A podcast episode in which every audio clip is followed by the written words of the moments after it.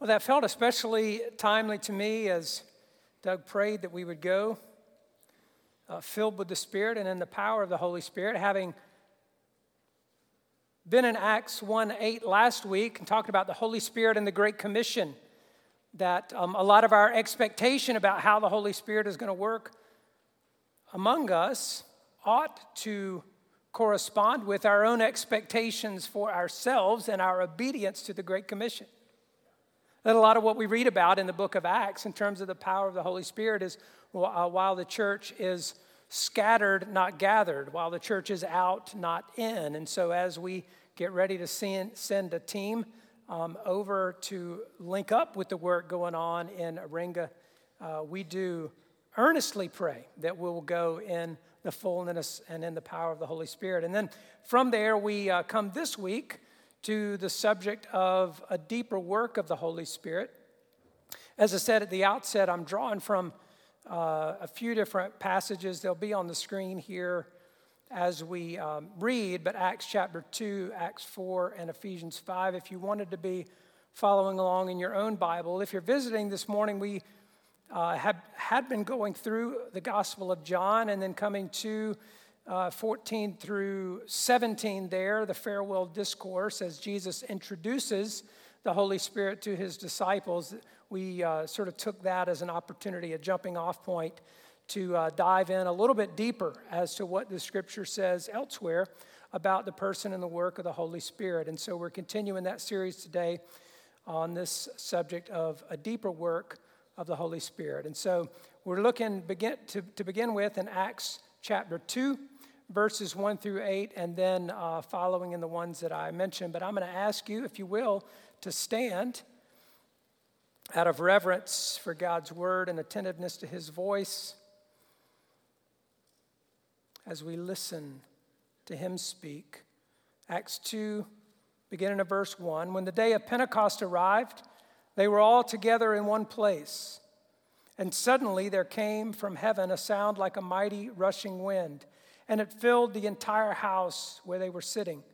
And divided tongues as of fire appeared to them and rested on each one of them. And they were all filled with the Holy Spirit and began to speak in other tongues as the Spirit gave them utterance. Now there were dwelling in Jerusalem Jews, devout men from every nation under heaven. And at this sound, the multitude came together, and they were bewildered, because each one was hearing them speak in his own language. And they were amazed and astonished, saying, Are not all these who are speaking Galileans? How is it that we hear each of them, or each of us, in his own native language? In Acts 4, verses 29 through 31. And now, Lord, look upon their threats and grant to your servants to continue to speak your word with all boldness while you stretch out your hand to heal, and signs and wonders are performed through the name of your holy servant Jesus. And when they had prayed, the place in which they were gathered together was shaken, and they were all filled with the Holy Spirit and continued to speak the word of God with boldness. And finally, Ephesians 5, verses 18 through 21, Paul writes, And do not get drunk with wine for that is debauchery, but be filled with the Spirit, addressing one another in psalms and hymns and spiritual songs, singing and making melody to the Lord with your heart, giving thanks always and for everything to God the Father in the name of our Lord Jesus Christ, submitting to one another out of reverence for Christ. This is the word of the Lord. Thanks be to God. Let's pray. Well, Father, we thank you now, as always, for your word, that it is true and living, powerful and active, able to cut to the very center of our being and discern the thoughts and intentions of our hearts. And you know the thoughts and intentions of our hearts, Lord. You know uh, the very fiber of our lives and even our futures. You know, Lord, what it is that we need to hear as we open the scriptures today with the expectation that we will. So we surrender ourselves to you today and ask that you would speak your word by your spirit through your servant to your people for your glory and our good. God, as always, I ask that you would move me out of the way and use my voice as your instrument, Lord. And you know, particularly today, all that could be said that there's not time to say, and we don't even have the capacity to absorb all in one sitting. So, Lord, would you help and sovereignly govern over all of that? In Jesus' name, amen. Well, you may be seated. Well, I said last week, if you were here, that one of the guiding questions we, we uh, really could ask throughout this series is what should we expect from the Holy Spirit? As I said, it's one thing to talk about uh, in sort of abstract terms. What does uh, the Bible tell us about who He is and what He does, just kind of in principle or whatever? But the rubber meets the road a little bit more when we ask, what should we expect in light of that? And we considered the fact that we've already experienced his regenerating, life giving work where we were dead in our trespasses and sins and he made us alive, resurrected us spiritually.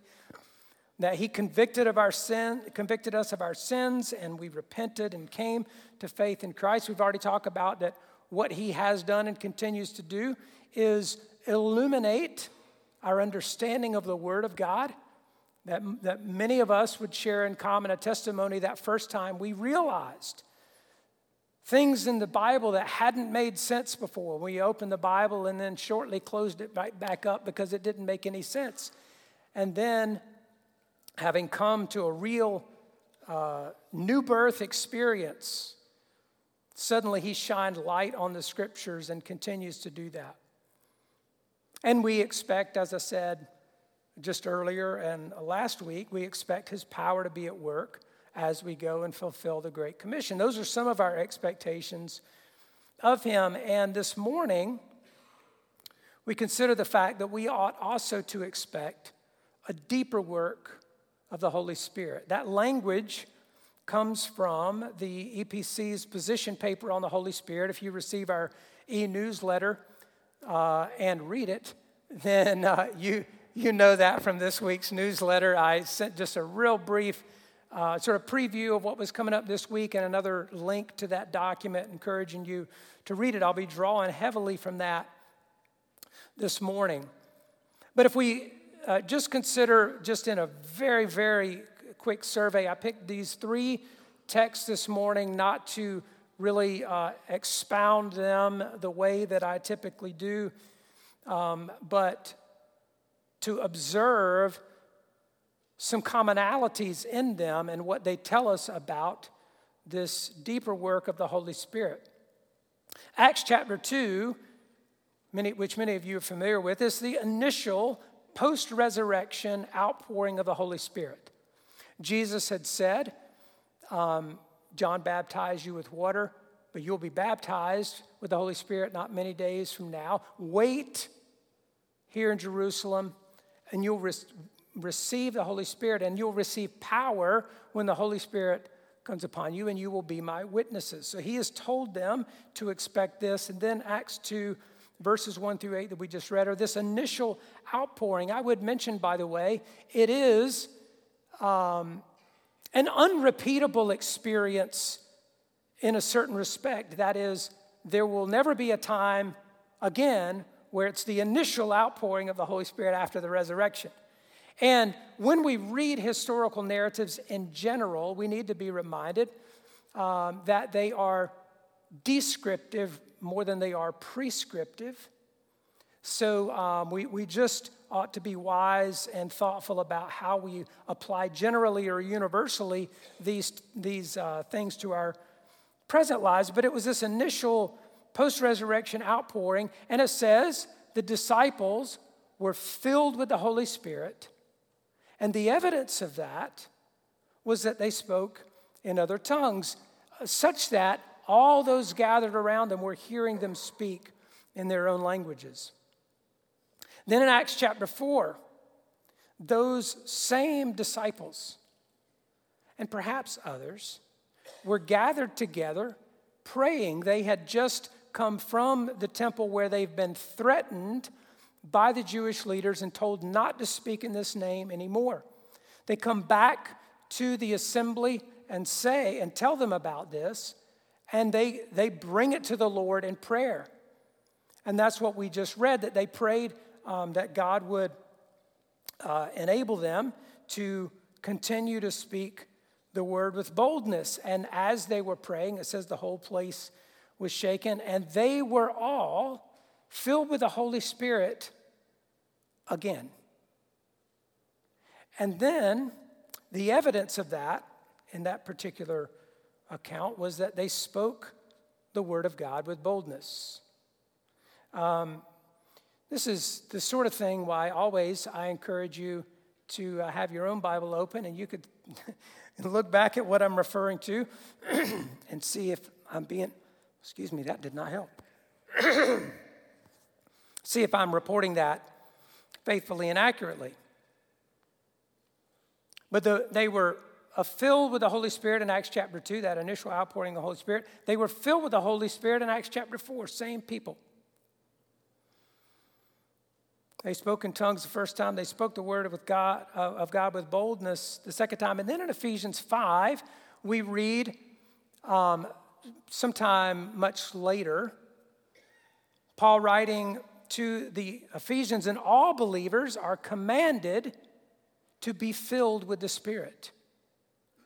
That verb tense is, uh, it communicates ongoing action. And you've maybe heard that before, but it would, it would read uh, like, be continually being filled with the Holy Spirit. It, it has that, uh, that sort of uh, grammatical sense to it.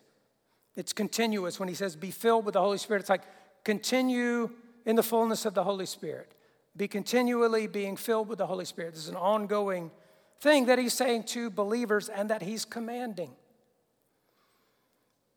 And what's interesting is if you consider what follows from that, the evidence of that or the consequence of their being filled with the Spirit in Acts chapter 5 is singing to one another, giving thanks to God, and submitting to one another. Again, you look, if you've got your Bible open, you look at it. If you don't have your Bible open, look at it later.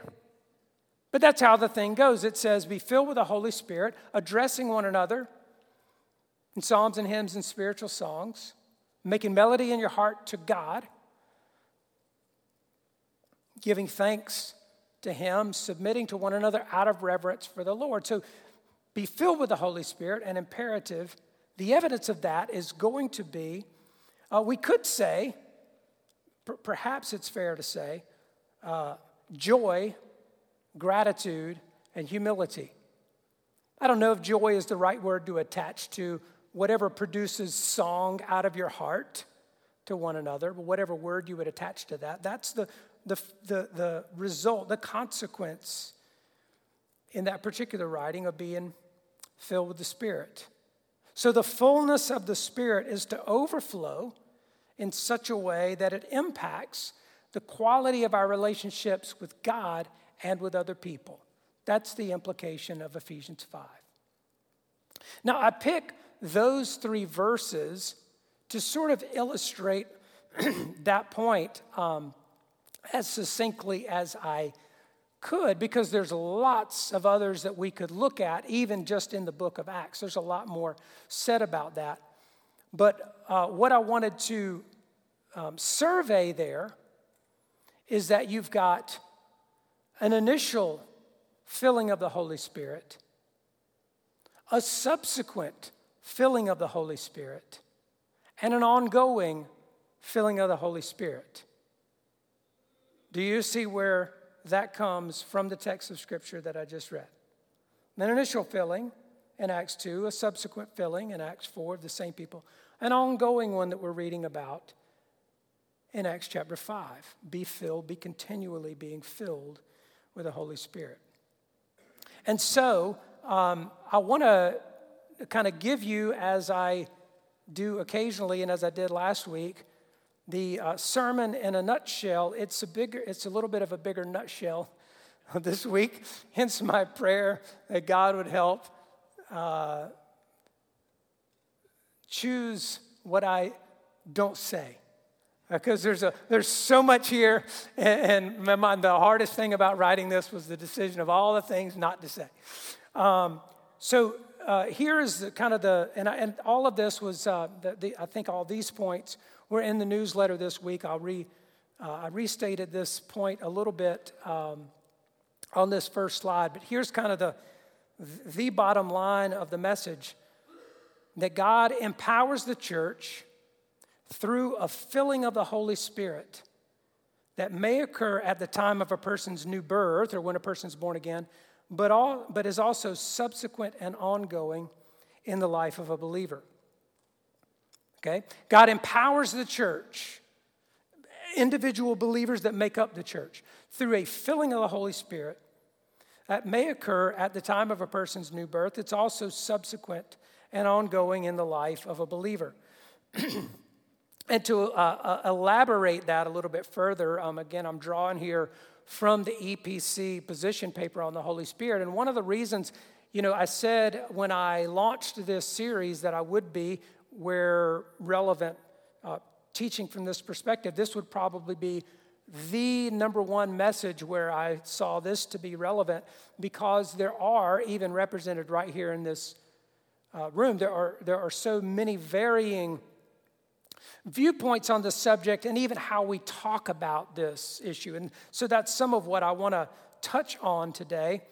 Um, but again, I'll uh, sort of elaborate that sermon in a nutshell from quotes from this EPC, position paper on the Holy Spirit. Number one, that the Holy Spirit functions within the life of a believer, unfolding and expressing the life of Christ in ever deepening and life changing ways. One of the things this document addresses is that our experience with the Holy Spirit um, is not to be a once upon a time and then we lived happily ever after sort of experience. That's part of what this is addressing is that um, he, he functions within the life of the believer, unfolding and expressing the life of Christ in ever deepening and life changing ways. Number two, that subsequent to the new birth, and because of it, he manifests the life of Christ in the believer in a variety of ways that include both fruit and gifts. And then, number three, the power and gifts of the Holy Spirit are given to the believer to enable God's people to do what otherwise they could not do, namely, fulfill the Great Commission through missions and world evangelization, as well as build up the body of Christ on earth. So that's, again, it in a, in a big nutshell that we are to expect God to empower us through a filling of the Holy Spirit that may occur at the time of a person's conversion. There are examples of that even in the book of Acts, um, but also is subsequent and ongoing. Whatever it was, our initial encounter with the Holy Spirit was, in other words, at, at our conversion when we were born again, however dynamic that may be, and there are stories of again, people being radically changed in a moment, healed from things, delivered from addictions, and so, different kinds of things that are sudden, immediate, and, and astounding, whatever that was, though, there is also subsequently and in an ongoing way uh, a deepening work of the Holy Spirit. And so in the EPC position paper, uh, there's a, a question and answer that I included in my newsletter this week because what I want to do here um, as I sort of unpack that sermon in a nutshell is really to do so in a way that makes some distinctions and clarifications. This document was written, I believe, probably largely for that purpose. How do we understand the work of the Holy Spirit, and how do we talk about that? Um, and uh, there, there, there are things that just deserve distinction and clarification. So, one of the questions that they said in this document that one of the questions they often get is Is the EPC charismatic?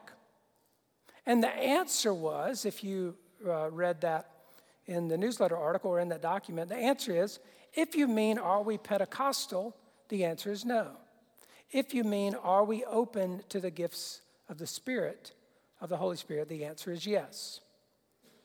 And so, again, in another nutshell, uh, let me try to um, summarize what they're referring to when they say, Are we Pentecostal? Uh, if, if you mean, Are we Pentecostal? the answer is no. And let me uh, even qualify this by saying, I recognize there are many people among us who are Pentecostal, even if you don't realize that's what you are. I mean, that your understanding of things is, uh, it really comes from a Pentecostal perspective. And there are people elsewhere in the EPC who come from that perspective. Um, but anyway, the, they're, they're answering sort of from our position and our understanding as a body. We're not Pentecostal. So the, the view that they're uh, sort of responding to, that again, if you come from a Pentecostal perspective, you, um, you know it well, and others have just encountered it. But essentially, would speak of this same work that we're talking about. And by the way, there's a whole lot of overlap with the EPC and uh, other Pentecostals and charismatics and so forth. But they would talk about this same experience, this deeper work of the Holy Spirit, as being uh, a second work of grace.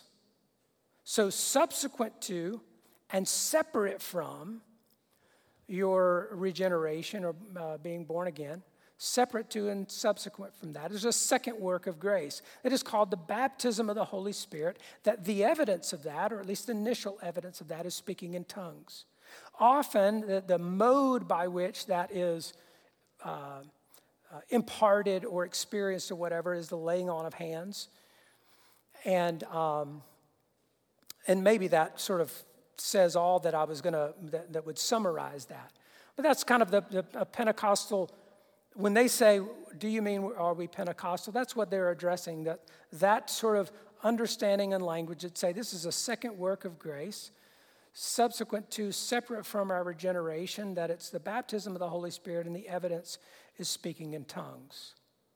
And so, what was important to say at the outset is when we uh, that this, in a nutshell, we really are talking about, along with Pentecostals and charismatics in, in uh, really significant ways, the same work of the Holy Spirit, the empowering work of the Holy Spirit, uh, through which He imparts gifts, through which also comes uh, fruit, but the ongoing and deepening uh, work and, and uh, producing in us the life of Christ. But here I want to make, a, again, a few distinctions and clarifications um, in, in, our position uh, on this and then um, that of others. Number one, that we, that is the EPC in its position statement, do not call this the baptism of the Holy Spirit. I would say, uh, my, for me, the uh, better language to refer to that is the filling of the Holy Spirit. In fact, if you notice, um, even in Acts chapter 2, that's the language it used, even though he in Acts chapter 1 says you will be baptized with the Holy Spirit not many days from now.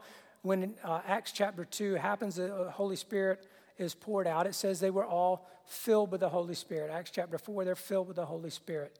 And it uses that language more consistently throughout the book of Acts. That's better language, I think.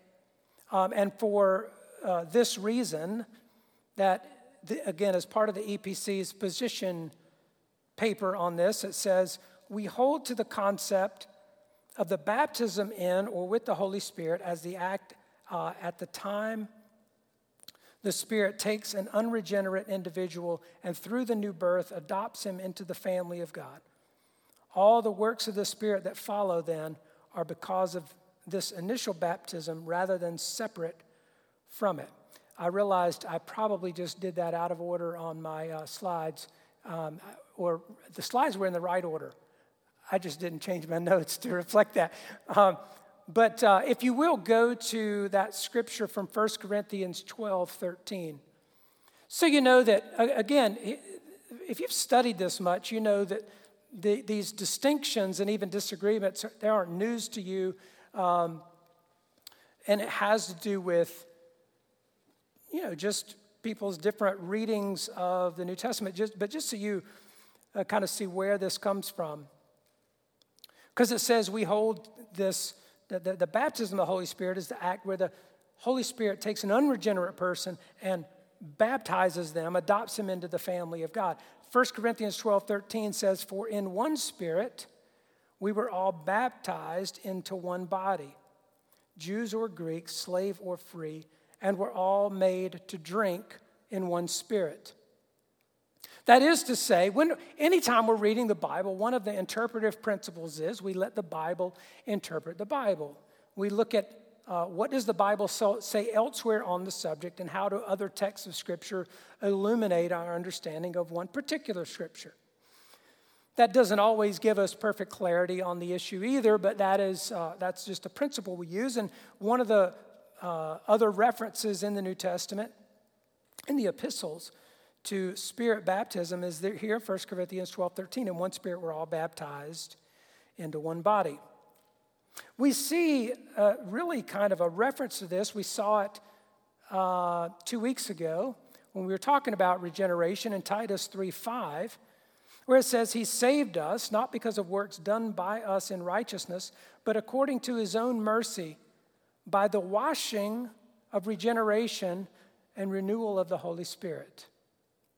So th- that those two verses are simply to point out that the way the, uh, Paul's letters talk about the work of regeneration is that there is a washing that takes place, a baptism of sort. Our sins um, that are the washing that is symbolized in water baptism um, really occurs by the work of the Holy Spirit, which again we would understand to be the baptism of the Holy Spirit. And so that's part of the reason um, the, the EPC uh, doesn't use the language for this um, filling of the Holy Spirit, this deeper work of the Holy Spirit that we're talking about, doesn't use the language of baptism of the Holy Spirit, but uh, filling or deeper work is probably more suitable there. I should have said at the beginning, by the way, um, people who have settled opinions on this whole subject, wherever you fall on the continuum, I did not come into this morning with the expectation I was going to change your mind. Um, so, uh, but, and certainly that wouldn't happen in a cursory treatment, right, of, um, of any of these texts. But anyway, so that's number one. We don't, the EPC, we don't speak of this as the baptism of the Holy Spirit, rather the filling or the deeper work. Number two, that speaking in tongues is not the only evidence of the filling of the Holy Spirit. And There are many, again, in uh, uh, I say Pentecostal circles, I'm really not even just talking about classic Pentecostal denominations, but many in the charismatic movement who uh, essentially have a charis- uh, Pentecostal understanding of that. Who I wouldn't even say it's the only evidence, but it's the initial evidence, is the way that that's spoken of sometimes. Um, but I, I think, again, we don't even really see that definitively in Scripture. We certainly don't see it as the only evidence. The, script, the text we just looked at, including Acts 4, showed uh, that evidence in um, Acts chapter 4 was speaking the word of God in boldness. And you see different times throughout the book of Acts where it says they're filled with the Holy Spirit. In fact, Paul, not only his it wasn't his initial filling of the Holy Spirit, but he's out on his one of his missionary journeys, and it says, Paul, filled with the Holy Spirit, said, and he just lays into some sort of uh, uh, evil person contesting him or whatever. He spoke the word of God very forthrightly. That speaking in tongues is not the only evidence, it is an evidence. Uh, for those who experience it that way, it's a pretty convincing evidence. Um, and we'll talk more about the gift of tongues as a spiritual gift in a few weeks because uh, there's lots more that can be said about that as well. But, but part of the reason, um, again, these distinctions are helpful is because a, a lot of times people will say, and some others have encountered this. In fact, I know people have encountered, I've heard a couple times this week of people encountering this. But somebody will come and say, Have you received the baptism of the Holy Spirit with the evidence of speaking in tongues? And um, if the answer is no, then you ought to. And uh, it, it, can be, um, I mean, it, it can take people aback and they don't know what to make of that. And um, so, anyway, it's not the only evidence of receiving the fullness of the Holy Spirit. Number three, we don't receive in this deeper work of the Holy Spirit and the filling of the Holy Spirit, we don't receive more of the Holy Spirit. And sometimes the way this is discussed, it's just we, we, can, we can talk just a little bit carelessly in the way we use language. Sometimes people don't even mean that. But it's not like you, re, you get your minimum ration of the Holy Spirit when you're born again, and then there's a later time where you can get the full dose or whatever. We don't get more of the Holy Spirit uh, when we're filled with the Holy Spirit. We do, however, avail ourselves of more of what it is He has to offer or supply. In other words, what we, we, we, what we ought not to feel uh, comfortable with, again, is sort of talking ourselves back into, um, yeah, once upon a time I was born again, I received the Holy Spirit, and now I'll live happily ever after. As if that's fully the work of the Holy Spirit and He'll do whatever He wants to do um, after that.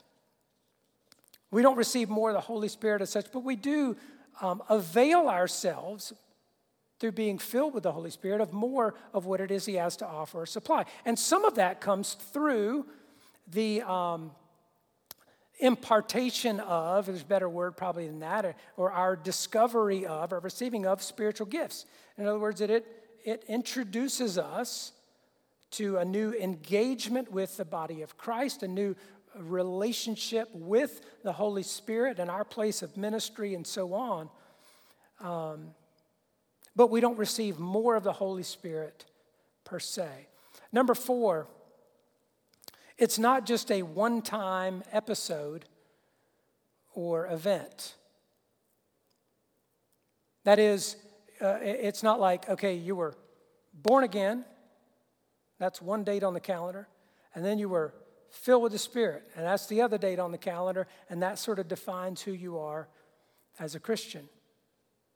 Um, as I said, really the implication of saying that it's subsequent and ongoing, that implies it's not just a one time event, but that we're continuing to be filled with the Holy Spirit. Now, there may be a really punctuated experience you have with the Holy Spirit. Um, and it may be unforgettable in your whole story of becoming a Christian. And as I said, it may be that uh, what you received in the way of um, a spiritual gift may be a lasting for the rest of your Christian life sort of thing, but it's not just an episode or event. And, and see, we would be helped if we would think differently in this way, where we expect, in other words, to at one point open ourselves to receiving, to, to being filled with the Holy Spirit and receiving all that He has for us, but continuing to walk in the Spirit, to live in the Spirit in such a way where we're always um, open to what it is He wants to do in our lives and how it is He wants to use us and so on. That it's, it's a dynamic kind of interplay. There may be, for one particular season of time or moment in, in ministry, maybe even for a mission trip or something, that He um, supplies a sort of power in engaging in ministry that is for that season. And there'll be another season later where He has something else for us. But it's a matter of uh, sort of living with the expectation we're walking in the fullness of the Spirit, uh, receptive to what He has for us in light of what He knows is out ahead of us. It's not just a one time episode or event. Number five, we don't, when we're filled with the Holy Spirit, become level two Christians. Some of you know what I mean by that. You've felt that way. Maybe you've talked that way to other people. Uh, where the, the, the implication is, is sort of like when you become a Christian, you know, you're born again and that's your seat on the, on the plane to heaven, but you're seated, seated in economy class. And then you get filled with the Spirit, and then you get to move up to first class. And uh, sometimes there are people who talk this, and it's, it's kind of forceful in this way. This is very much the way they're thinking. Sometimes it's not the way people are thinking, but it's the way you end up feeling by the way that that's communicated. And again, I'm quite sure some of you know what I'm talking about. Um, I had an experience one time having, uh, I, I, went with my brother, actually, uh, this is years ago, uh, back in the 90s sometime, but we were in another city and went to this worship uh, event, a worship music kind of event at a non denominational charismatic church. Again, we both came out of a very charismatic background. I was in a Baptist church at the time, but uh, again, very sort of uh, charismatic in my own thinking about the Holy Spirit and so forth. Well, we went to this event. We pull up into the parking lot. They've got their greeter team or whatever. There's a, a boy about 14 years old who greets us. You know, we say hello and, uh, you know, they ask where, you know, just about us or whatever. And I say, I'll go to the Baptist church down the, down the street. And he says, Oh, you're Baptist? Yeah. I hate Baptists. and, and I laughed. I mean, it really was humorous to me uh, because number one, I knew he did not get that in greeter training. So please, no, nobody on the first impressions team, don't follow that model. But anyway, I knew like any of the adults, any of his parents would crawl under the table if they heard that. But here's the other thing about that 14 year old boy he got the message perfectly. He had picked up on something that that was very much the sentiment of people in the circles he walked in is that um, they're Christians, but not really. They're Christians, but not first class Christians. What he went on to say was, I hate Baptists. They don't preach the word. I mean, they preach the word, but not the whole word. Now, again, he, he had he had gotten the message. This is the way people in his community talked about the body of Christ that there's level one Christians and there's level two Christians. And in those circles and many others, the ticket to level two is speaking in tongues. If you've been baptized in the Holy Spirit, the evidence of speaking in tongues, you can move up to first class in the Christian community. Again, uh, uh, this is not, uh, I think, at all the way the Bible actually talks about it when you, when you read it more fully. Certainly not what we as the EPC would say. We don't become level two Christians. And one of the greatest services we could do to our own church and to the broader body of Christ is if we dispense with those notions, if we can talk about a real openness earnest eagerness for the fullness of the Spirit without talking in a way that uh, separates, divides, classifies, and, and that sort of thing right out of the gate. Or even that sets people up for false expectations or disappointments if the Holy Spirit doesn't um, operate in their own life the way he does in somebody else's because that's just not what he has for that individual. Right? That we'd be freed if we just really are receptive to um, earnestly pursue all that he has for us and yet yielded to whatever that is.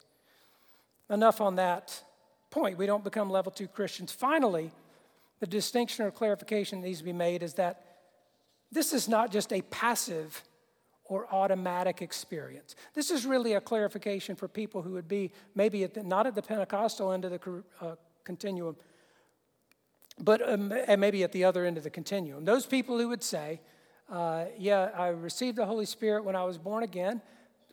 The Holy Spirit dwells in me. That is true. We looked at Romans 8 a couple of weeks ago and saw that. But then would just say, That's really all there is to it. And uh, he, you know, he can do whatever he wants. Well, that's true too, that he can do whatever he wants. But there are any number of ways where that is ordinarily not how God operates. It's just like God can do whatever he wants in a whole host of ways. But there are lots of things that ordinarily the way that he provides is an answer to prayer, right? Because we've had people have the same sort of conversation or sort of wrestling with prayer. Well, if God's just sovereign and he's going to do whatever he wants to, why do we even pray?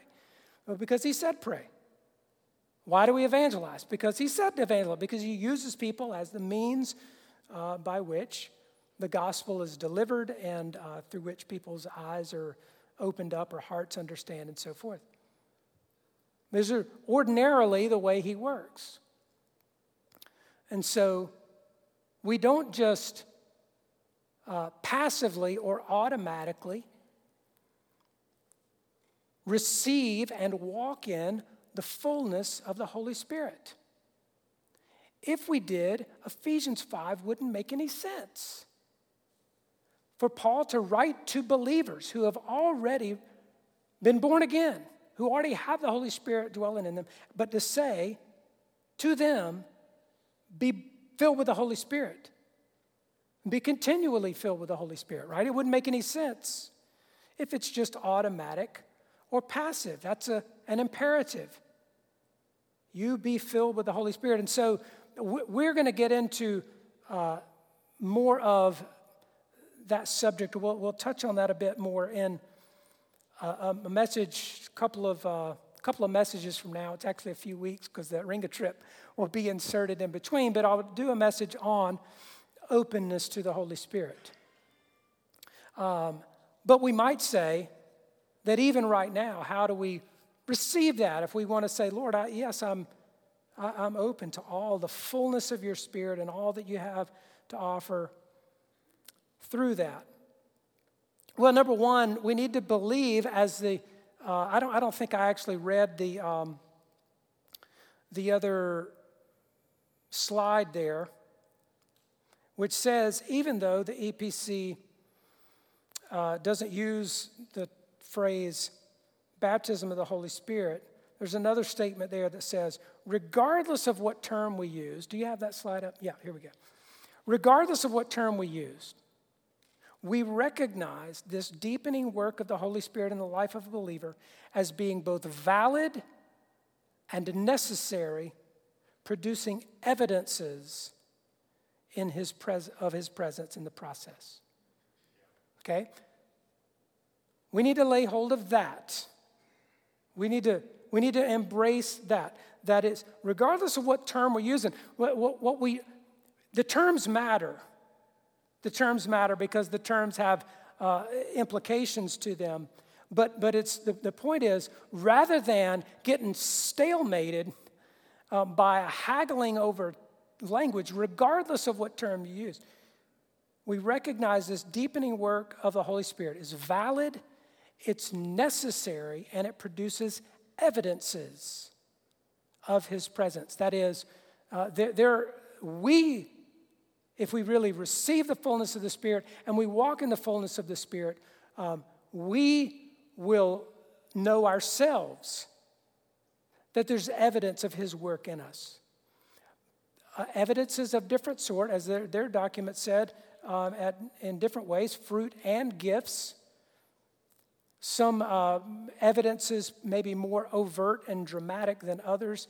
That's really not the point. It is that, that this is a valid and necessary um, sort of work of the Holy Spirit, and it produces evidences in the process. And so, part of receiving then the fullness of the Holy Spirit is believing that, that it's valid and necessary.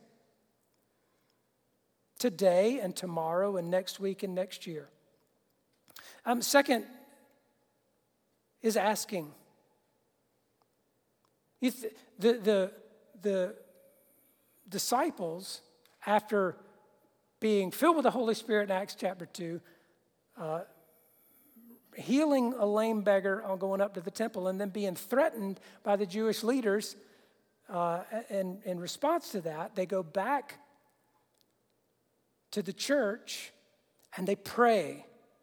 And they, they actually are not asking.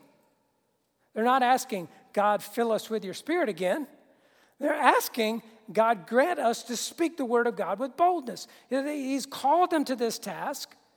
They're immediately threatened in their obedience to that task. And so, God, uh, essentially, they're praying, don't let us shrink back from that. Can, let us continue to speak the word of God with boldness. But they're praying earnestly for Him to supply what it is they need to do what He's called them to do.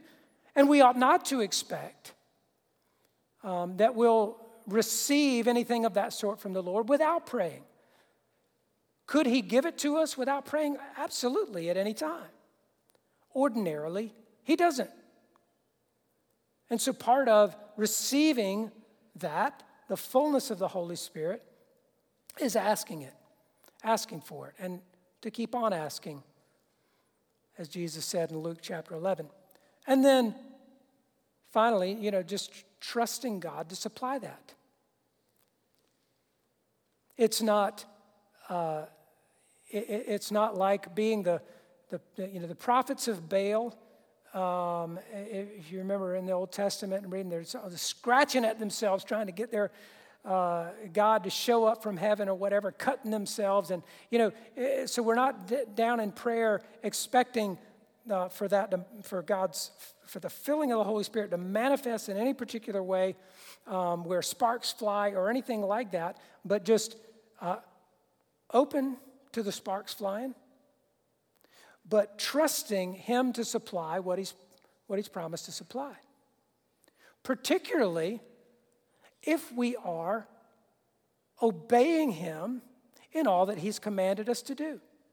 If we're obeying Him in the Great Commission, like we talked last week, if we are engaged in the life of the church in such a way where we are actually contributing something to the building up of the body, because that's why the gifts of the Spirit are given and the power of the Holy Spirit is given for fulfillment of His mission and commands and for building up of the body. If we are spiritually sitting in our recliner, armchair quarterbacks about what's going on in the church, don't have anything to contribute except for suggestions on what somebody else ought to do differently. If that's your life as a believer, no reason to expect the Holy Spirit needs to add anything more to that. Okay, but if we are obeying Him, uh, by going and by building up in the ways, engaging in the ways that He's called us to, we ought to ask, trust that He's going to supply it as we go, and continue asking, and continue being open and receiving and going and serving. But it's not just a passive or automatic experience. And so there is uh, a whole lot there, obviously, and a whole lot more, as some of you know, that I didn't even touch on when you when you get into that subject. Uh, it, it, this, like others, easily could have been more than one message, but a really important one um, as we both lay a, a, a, foundational sort of understanding of who the Holy Spirit is and what He does, and also in a way that can be a bit uh, disarming in the way we understand that and talk about that so that we can be unified in our pursuit of all that He has for us. So, once again, I'm going to uh, just tie a loose bow around that as we wrap up and uh, move on. And uh, next week, we'll be talking about from Galatians chapter 5 um, walking in the Spirit. Walking in the Spirit. Let's pray together. Oh Lord, we thank you, God, that there is this hope and this assurance